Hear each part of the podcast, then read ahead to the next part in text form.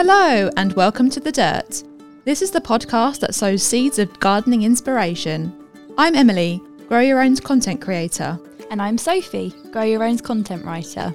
On today's episode, we'll be talking about how gardening can relieve stress and how you can extend the growing season by growing your own mushrooms. But first, we're chatting to garden designer Pollyanna Wilkinson. Hi, Polly.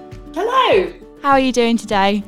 Very well, thank you. Very excited to be talking to you. Brilliant. Well, we're excited to talk to you about gardening too. Um, we've got lots of questions for you, so it'll be great. Um, Tell us a little bit about your background, Polly, and how did you get into garden design? Yeah, absolutely. So I actually worked in the city for over a decade in legal marketing and um, found it fairly soul destroying. uh, and it was only after having my kids that I decided if I was going to work, which I very much wanted to do, it needed to be something I was very passionate about. Mm. Um, and all the while, whilst working in the city, I had a very small balcony in Earl's Court where I grew tomatoes. Oh, right. And then I moved to a small flat in Tooting where, again, I actually grew tomatoes. That was my thing. But it really captured my love of gardening. And I'd never allowed myself to think that it's uh, career I could have pursued, and I couldn't quite figure out how to navigate that switch from a very corporate job through to something which felt so much so far removed. Um, so after much soul searching, I decided to pursue garden design. There's a lot of design in the family. My mother's an interior designer. My brother designs hotels. Oh wow! So there is a lot of design there. Very creative um, family. yeah, very creative family. Yeah. Um, and then my my parents and my grandparents opened their gardens uh, for the NGS, so it's you know gardening's in the blood too. So it felt like a really natural transition to sort of go into the design sphere of of gardening and I've never looked back. I set up the studio straight away after studying at the English Gardening School um, it shows very quickly after that, and the, the business has grown.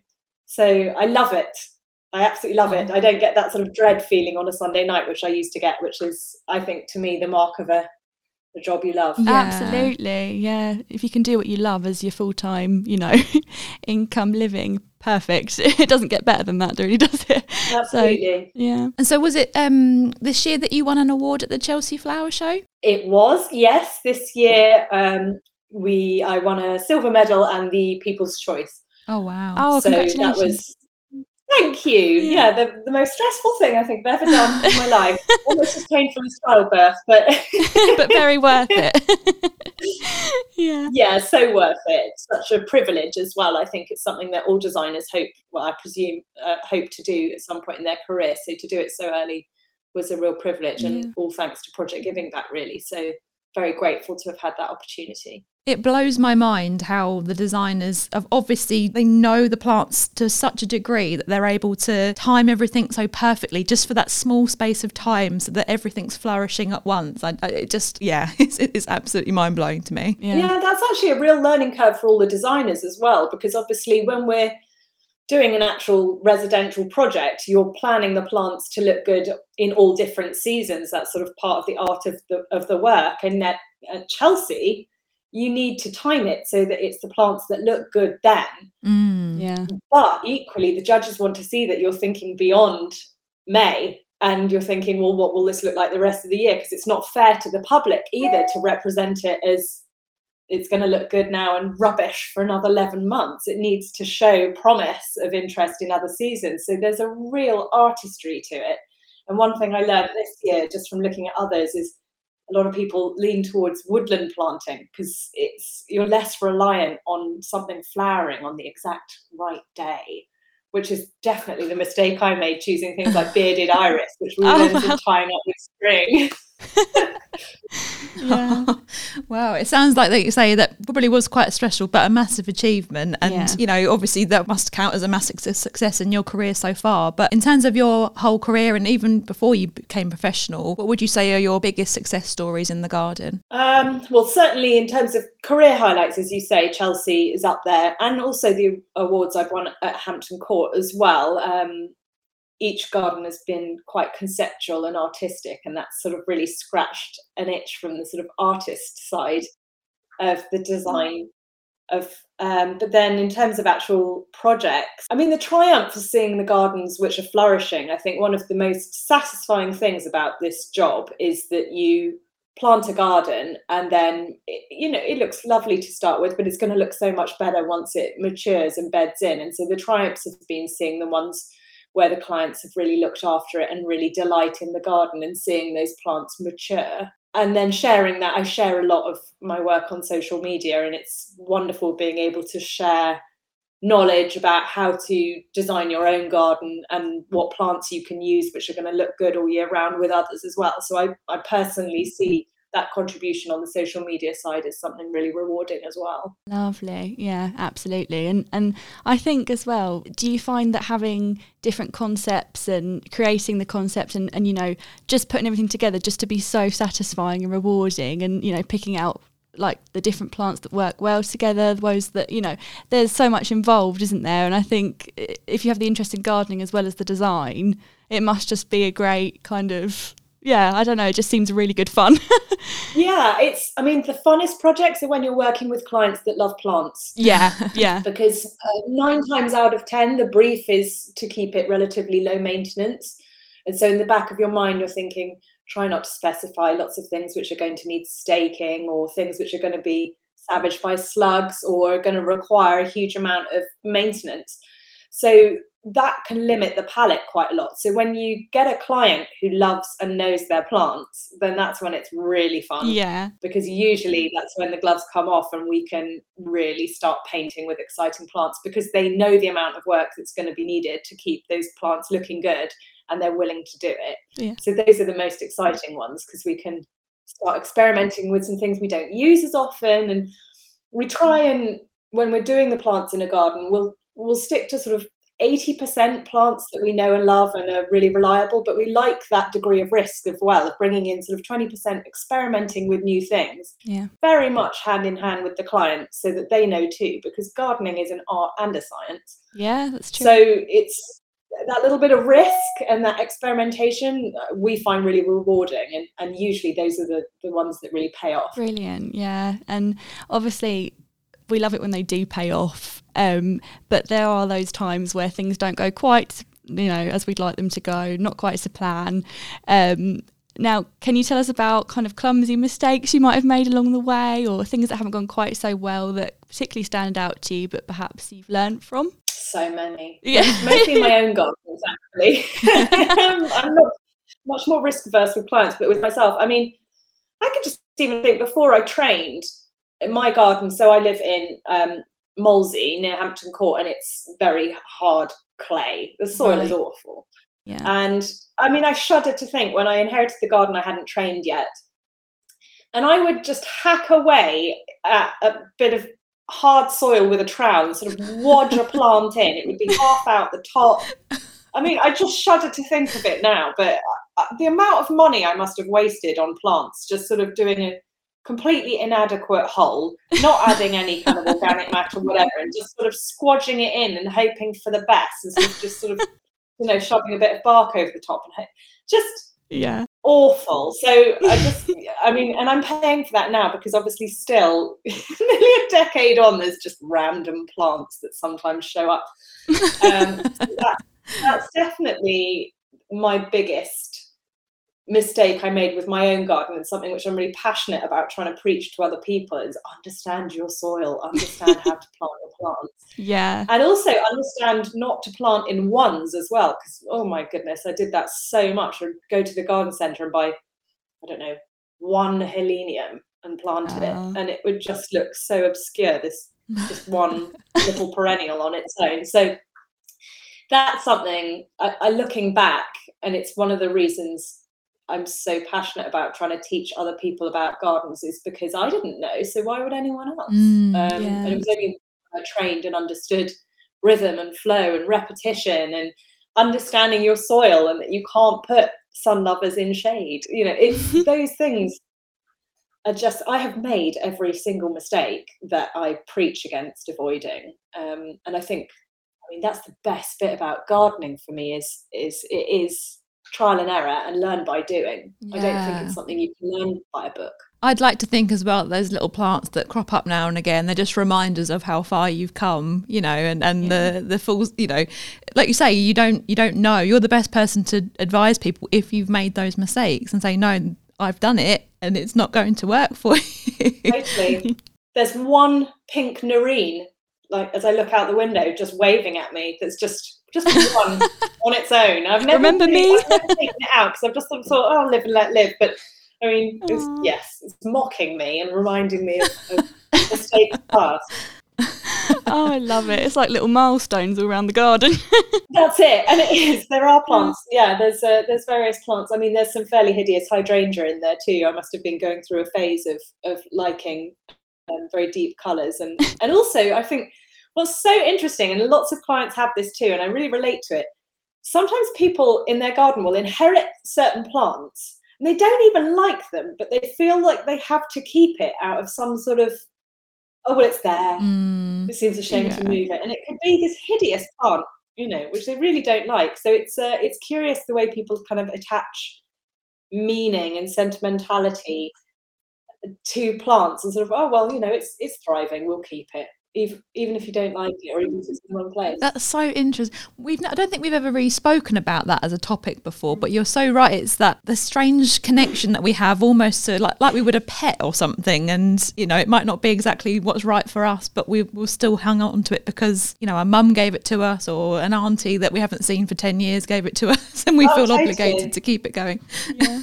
I've had to work with some hideous varieties of roses because they've you know they've been given as gifts by the neighbour or as you say, you know, a, a, a caring family member, and it can be completely inappropriate for the garden, for the colour scheme, for the everything. That it carries so much weight, and obviously, but with that, sometimes it's funny, sometimes it's really sad, and sometimes it's you know plants which are from loved ones that have passed, and we've had a lot recently of people planting things as a result of people they've lost during COVID as well. So mm. it's also about being really sensitive that, as you say, that the emotional weight on certain plants is eh, really strong and needs to be respected. Yeah. And that's sort of lovely as well, isn't it? Really, that, yeah. Know, that a garden carries such emotional weight, I think. Absolutely. Can be quite magical for well-being. Yeah, that's really true. And they're, they're such a personal space. You know, you connect it through plants. You connect with people. Um, you know, memories, sentiments. It's lovely, really. So I think that's really important to note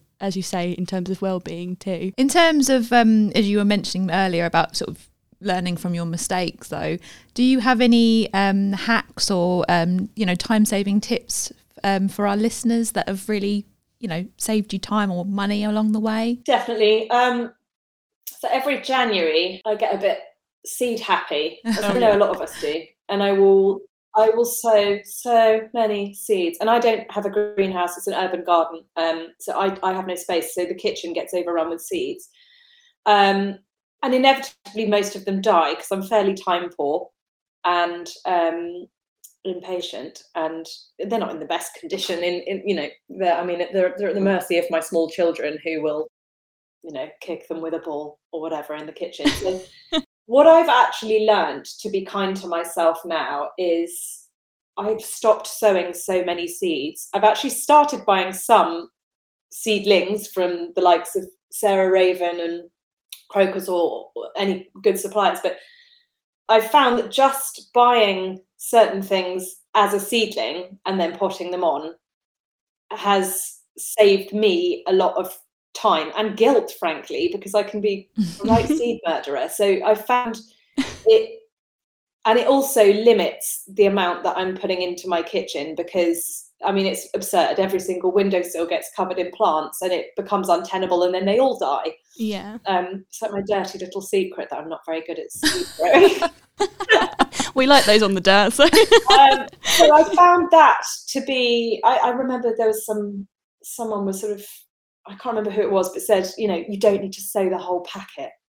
And that was a real revelation for me back in the day that you don't have to empty the whole seed packet. You could just plant like six. Uh, but I've found just trying to think of shortcuts of how to get what you want in the garden, particularly in terms of annuals, but just being pragmatic about it. And for me, as a mum of very young kids and with a busy business, it was a case of just, you know, buy the seedlings sometimes. It's just, for me, it made me feel slightly less of a failure when I couldn't nourish this sort of small nursery. Um, so sometimes, you know, grow some from seed, but you don't, you know, you can, it's not cheating to to buy some that have already someone sort of got going for you as well. I think. Yeah, absolutely. That's so true because I think that it's almost like a, a purist idea that everything's got to be sown from seed. Otherwise, you're not really properly gardening if you don't do that. But at the end of the day, you've got to look at your time that you've got available and your circumstances and the space that you've got. If it makes more sense to do that, you just got to do what's right for you. Totally, and particularly in urban spaces as well. Because I look very enviously at people that live in the country with, you know, you watch Gardeners World, you see all these greenhouses and potting sheds, and oh, I mean, I'm so jealous. I would love to have that, but you know, where space is at a premium as well, you've got to be quite judicious with your choices. So I think, you know, things like Cobaea scandens, I had such a triumph with that this year because I bought them as seedlings and they, they take ages to go. You've got to keep them for months, don't you? It's nearly six months you've got to keep them going before they can go outside. And actually, just ordering them, they came in March, April. That skipped four months of me having to house them on gradually larger pea sticks. So it was just, I think sometimes it's just figuring out, you know, what are the priorities and what do you. I always grow sweet peas from seed myself. They're a classic. That's something I've oh, committed oh, to. But there's other ones particularly when I want to experiment, but it's just easier. Yeah, absolutely. And and like you say, raising something from a tiny, tiny little sweet little seedling is still absolutely caring for it and rearing it into a a fully grown plant. So it's just skipping that initial stage where things are so tricky at times, mm. especially with certain things. You know, try and germinate parsnip. It's not the easiest task. so, um, yeah, absolutely. I, I completely agree. I've got to ask as well, as you said, you were really started on tomatoes. Have you got any favourite varieties that you go to? Do you know what? I just like the real classics, mm. like Gardener's Delight, Sun Gold, just I've never really deviated from them because I just love really small, flavoursome, reliable varieties. I've tried, I briefly had an allotment.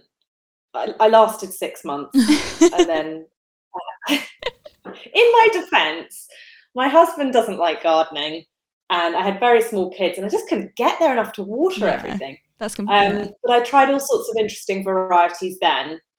Um, and if I had more space, I would I would try more, but I've got a tiny little sort of grow. It's not really even a greenhouse. You couldn't even call it that. It's like a mini, tiny lean-to thing oh. that can house two tomato plants. So I have to be really careful with my choices.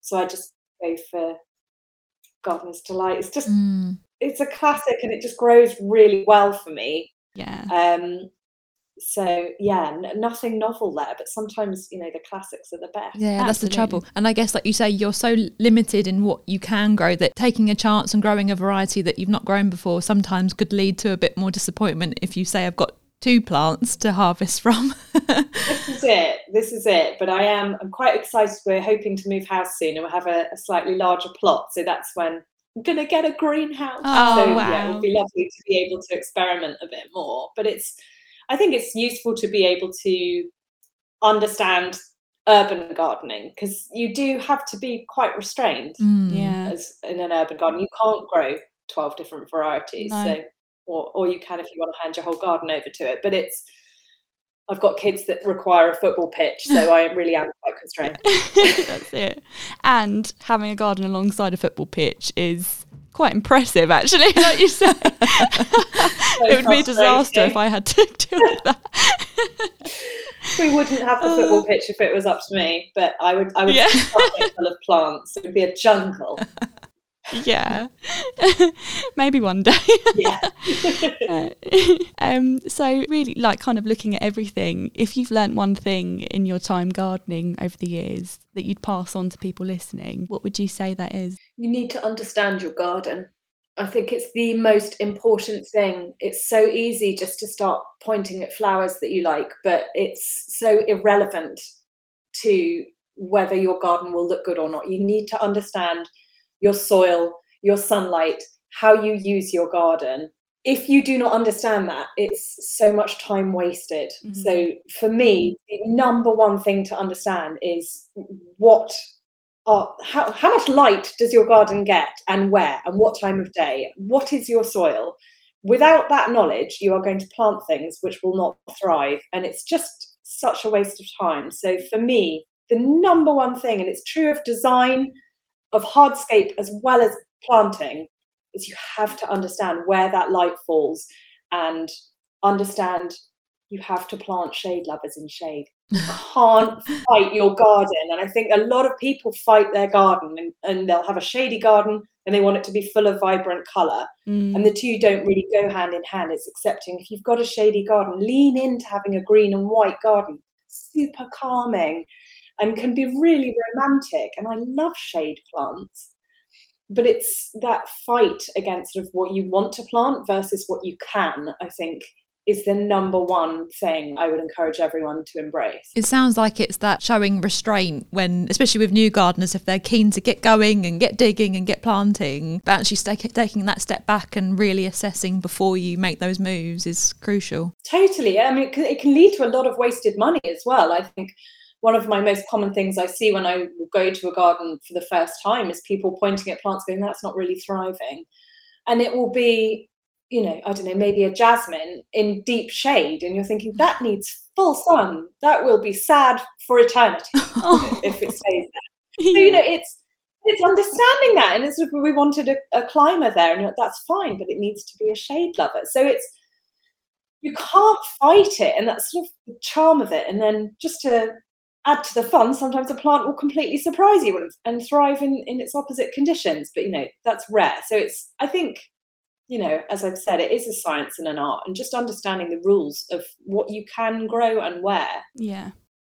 Can make all the difference. And your garden will look better as a result of growing, you know, what what should be there. Yeah, exactly. It needs to kind of yeah, it needs to dress appropriately, doesn't it? In, in a in a way. So, yeah, yeah, you should dress the garden appropriately, dress for the weather and the conditions. I've also kind of weirdly, I've got this analogy in my head of I'm an avid dog lover, and they always say, you know, you shouldn't get a dog that's not fit for your home. You know, if you, if you, if you've only got a small tiny flat, you shouldn't probably be getting like a St Bernard because they're probably not going to thrive in your home. You want to choose a pet that's happiest in your home, and it's the same for plants. Yeah. It is, and it's. Do you know one of the most curious things? This this is probably going to be wildly unpopular. I don't tend to use olive trees a lot in gardens. Obviously, not due to Xylella as well, but more because I personally think olive trees look a bit weird in this country. They're a very Mediterranean plant, and I look at them and think, you know, those beautiful old gnarly ones. I think they look best in Mediterranean countries where they belong. And when I see one in the UK in a sort of country garden, I some, I think it can look really odd. It looks slightly mm. incongruous. So exactly as you say, that kind of dressing appropriately, I just sort of looking at your house as well and looking at, you know, are you in a new build and then do you want to go contemporary with it or do you want are you in the country and you want to go really romantic? It's sort of the plants can bring a different vibe as well, you know, very formal topiary versus something really blousy. Plants bring with them a mood, and I think thinking about what mood you want the plants to bring as well is really key to translating the whole design together. So I love that expression about dressing appropriately. Sophie, you've sparked something there. totally feeling that. We'll see that too. oh, I love it because all this talk about a romantic garden, a stately garden. I, am just sitting here like trying to imagine my dream garden and thinking, oh, what you know, what would that be? And it's just it's very inspiring. Yeah. Well, thank you so much for your time today, Polly. It's been so enjoyable talking to you. And yeah, thank you. Yeah, it's it's been a pleasure. Oh, my pleasure. It's been so much fun. Thank you for having me. Thank really, you. It's been lovely. Um, now, is there anywhere that we can find you, sort of online, um, follow your work, anything like that? Yeah, absolutely. So the best place is on Instagram. Um, it's Pollyanna underscore Wilkinson, and there you'll find all of our work, but also loads of tutorials as well. We do lots and lots of, of how to design your garden and, and the best plants per season. So hopefully Oh, wow. you can learn a thing or two. Yeah, we'll have to take a look at that. Yeah, Mm. lovely. Get some more inspiration. lovely. Lovely. Well then, Sophie, shall we go and hear from our sponsor? Yeah, let's go.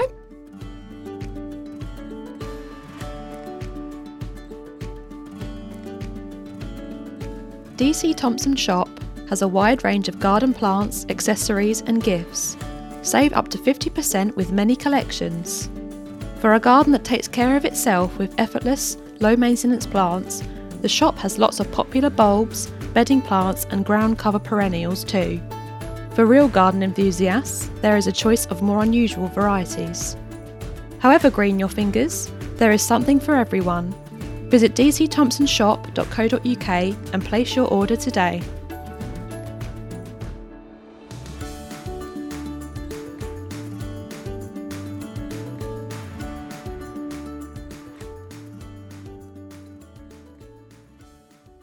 Hello.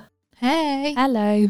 How's it going? Yeah, Good. not too bad. Just forgot to talk into the microphone there for a minute. it's just so funny because you sounded so far away. Here I was on the other side of the allotment.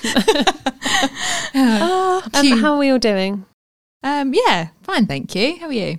Good, yeah, good. Feeling autumnal. Yes, yes. I'm. Um, Yeah. I feel like I've become a bit of a sort of patch where I've not really growing anything recently, and my my chilies dried up, and I just felt a little bit sad because my garden's very much not really equipped to deal with many vegetables at the moment.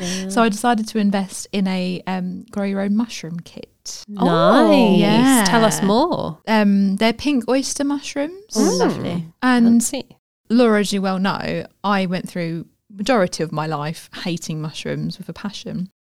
And I've come to appreciate them now and actually like them. I will freely eat them and include them in things. Can't beat a So mushroom. I've come a long way. Um, and apparently you can get three or four harvests from like one kit. But I have to order the spores to then set the process in motion, Yeah. I think. I'm not sure, like I said, I'm not totally familiar with growing mushrooms. So I'm interested to learn and see what the cycle is all about. Where are you? Where is going to be your mushroom growing lair? Well, I've got a sort of spare bedroom that we're kind of renovating at the moment, but yeah, not got any furniture in it or anything. So I kind of thought that might be the best place so they're sort of undisturbed, not going to get knocked off the windowsill or something. Yeah, that's, that's a good Yeah. idea actually.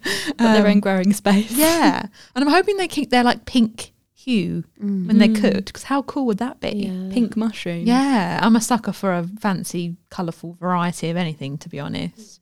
Yeah. Um, have either of you grown mushrooms before? No, Haven't. No? I really want to. So you'll have to let me know how you get Mm. on because I might have to give this a try myself. Yeah, my Yeah, parents did years ago. Although they did say you can get little flies and stuff apparently because I think in the either in the spores or in the compost at the growing medium there can be like Ah. eggs and stuff. But yeah, I'll Yeah. take the risk. Yeah, see how I'll it take the risk. Yeah, Worth it for a, a good crop of mushrooms. Well, yes, hopefully, yeah. Yeah. Exciting. Hmm. Yeah, you'll have to keep us posted. Yeah. And any uh, recipe recommendations for mushrooms? Never. I don't think I've even cooked with oyster mushrooms before. To be honest with you, I'm not sure if they need to be, you know, used in certain dishes or. Yeah. Oh. I think if um, anyone listening has got any good mushroom recipes, hit us up. Yeah. I'm a fan of a mushroom omelette at the moment. I've got a thing for that. Oh, There's something about a mushroom omelette. that sounds nice. You sound like mushrooms on toast. Oh, and I've never really I've had not that. tried that. I've sounds always been a mushroom fan though. Or a Mm. breaded mushroom. Yes. do love a garlic breaded mushroom. Oh yes, Is anything not better breaded though? that's true. Yeah, you've got a point. There. Ah, yeah, answers on a postcard. um so I don't know if you're finding this with your mushroom growing if you're I mean, I know you're in the early days, but whether Mm. you find it therapeutic, whether either of you use your gardens to escape stress. Because um I saw a an article on the Telegraph website Telegraph, goodness me. Um the other day and it is with Game of Thrones star Harry Lloyd, who you might both know as Viserys Targaryen. Oh, yes. Yeah. A uh, controversial character for sure. but um, he was saying that um, his garden is great for like stress relief and getting away from the stress of being an actor and various things and being in the garden with his family and all of those sorts of things. Um, and it got me to thinking have there been times that you can think of where gardening has helped alleviate a stressful situation for you? Or is it just is it ever a conscious decision of like oh i need to reset myself so i'm going to go in the garden? Or would you say it's just a natural part of the process for um, you yeah i would say so i'm not necessarily maybe yeah with stress but also sort of last winter i did feel quite down mm. and um, having sort of little seedlings as, as, sort of spring came into into play and I had little seedlings to focus on it gives you something outside of yourself mm. to yeah. think about mm-hmm. um, which sometimes I think with your mental health you know a bit all over the place that could be a little bit too much to think about but it was just oh I haven't got to worry about life and you know adult responsibilities I can yeah. just think about these little seedlings and how I'm going to look after them the best that I can, really. Yeah. And that's a nice little break away from from you know negativity, isn't it? So definitely, yeah. And as you see them grow, you know, you get these like bursts of a sense of achievement, and yeah. you just think, oh, it's like a little boost of serotonin every mm. time, you know. And and I think definitely like even just the general process of gardening, like I found over the summer, um, if I ever felt kind of overwhelmed, being inside too much, or or you know, I mean, just anything really. Felt a little bit like, oh, could could use a bit of a break from thinking about this. Just like if I would go into the garden and just just check over everything. Also, watering I find extremely therapeutic. Yeah. Like I don't know what it is, but there's something really satisfying about watering the garden. Mm. Um, so I just think the whole process in general was very relaxing, and you're kind of nurturing something other than yourself, but it kind of feels like you are nurturing yourself at the same time because yeah, it is really definitely stress relieving. Yeah. I think um, as well, I really like um, if you ever manage to get out in the garden. excuse me, sorry, coughed right into the microphone then. Can't talk into it today, but I'm going to cough into it. Um, yeah, um, being out in the garden early in the morning before everything's really busy. Like quite often in the morning, I have all my like morning bits and pieces I do around the house. And at the moment, this has um, also including when I go out to stick stuff in the bin or whatever, that um, Figgy is losing its leaves at the moment. Um, and so every morning there's like scooping up armfuls of leaves to go in the in the garden um, in the garden bin as well. And I it's such a sort of mindless task, but there's something really nice about being out in the garden at that time in the morning before um, people are all around in the street and before everybody's up and there's traffic noise and people being about noise, just being out there when it's starting to get light, it's sort of chilly, it's very quiet, and just I would say that that couple of minutes of just picking up some leaves and sometimes even just standing there to be quite honest with you there's something so sort of centering and yeah it kind of resets you a bit ready for the day and i just think nothing really does that like being outside, does it? No, no, you right. It's we are. I do strongly believe that as human beings, like there is something within us that's hardwired to benefit from being outside. Yeah, yeah. Um, and in, in, today's world, it's so easy to to avoid doing that a lot of mm. the time. Um, but whenever I do, even if I don't feel like it, I never regret yeah. doing it. Um, I, mean, always feel like that about a walk. Yeah. Even if you don't feel like going on a walk, there's been very few times that it's ever been a bad idea. Small yeah. exception is when I've been, um, and I'm sure you both have experience being absolutely mugged off by the weather. Oh, like yeah. to the degree where it was about a year or so ago. Um, I went out and it it was gloriously sunny, like not a cloud in the sky.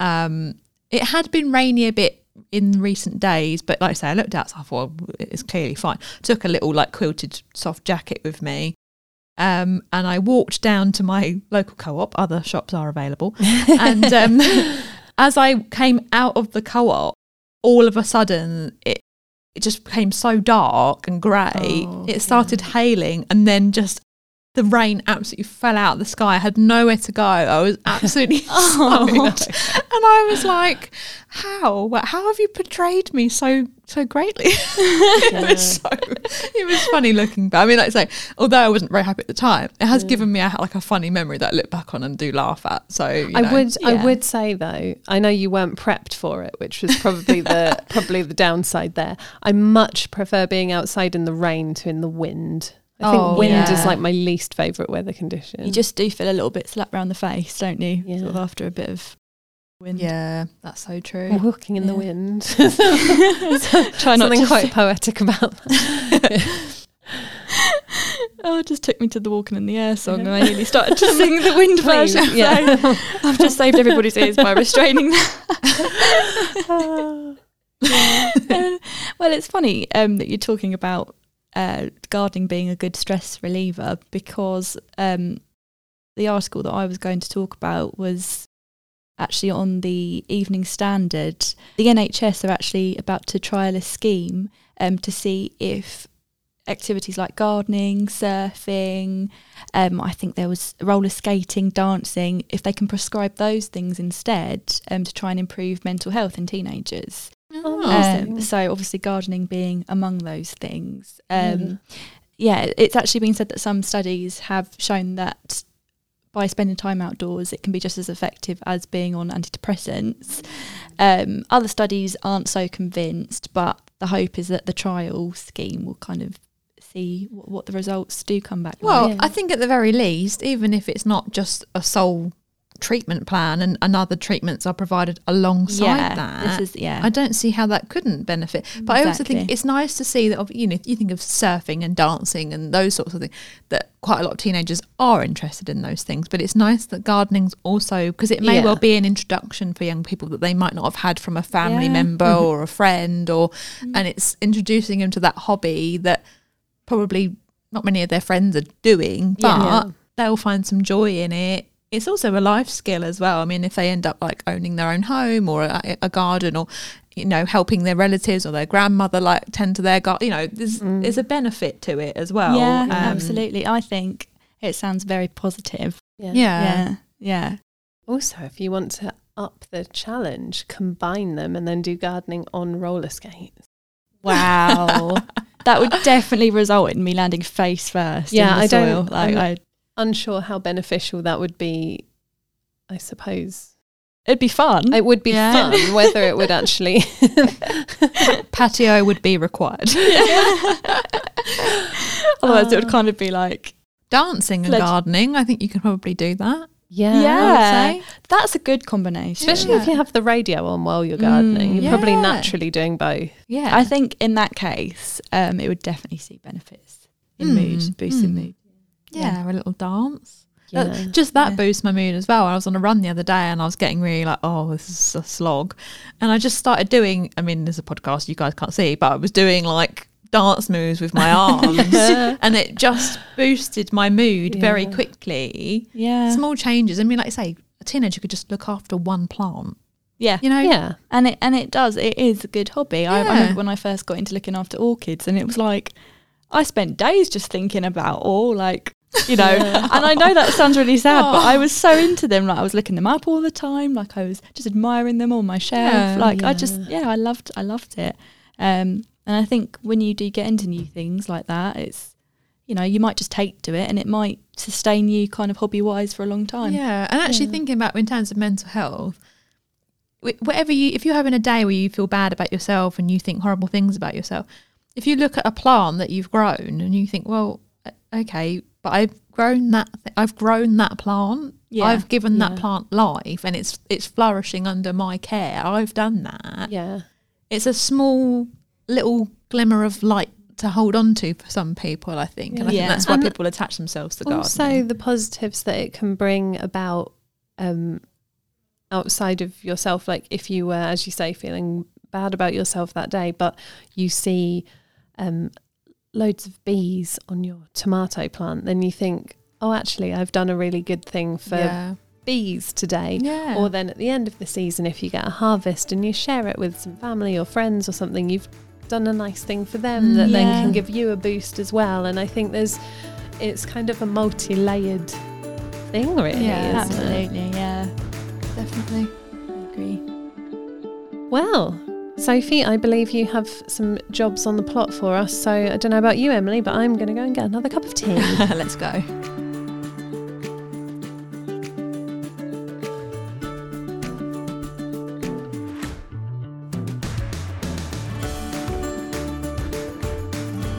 It's not always about keeping things tidy.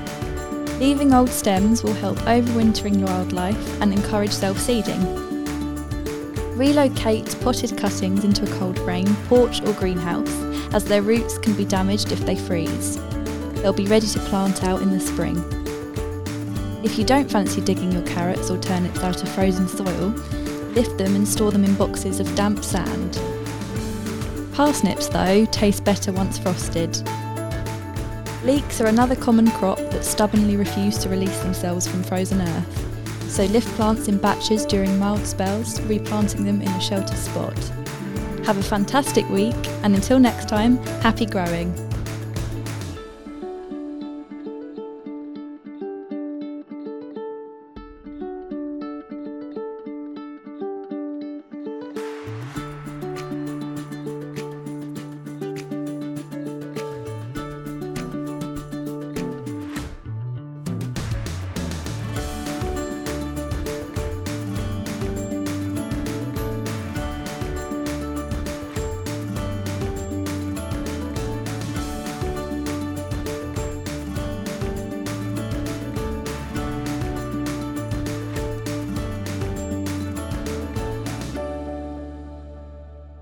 Thank you for listening to this series of The Dirt. Don't forget to subscribe to the podcast for free so you never miss an episode. We'd love it if you'd rate and review wherever you get your podcasts, and don't forget to spread the word to your plot neighbours. Plus, we have an exclusive Grow Your Own magazine offer just for listeners of The Dirt. All you need to do is visit growfruitandveg.co.uk forward slash GYO52, that's GYO and the number 52, or call 0800 904 7000 and quote GYO52 to receive three issues for just £5.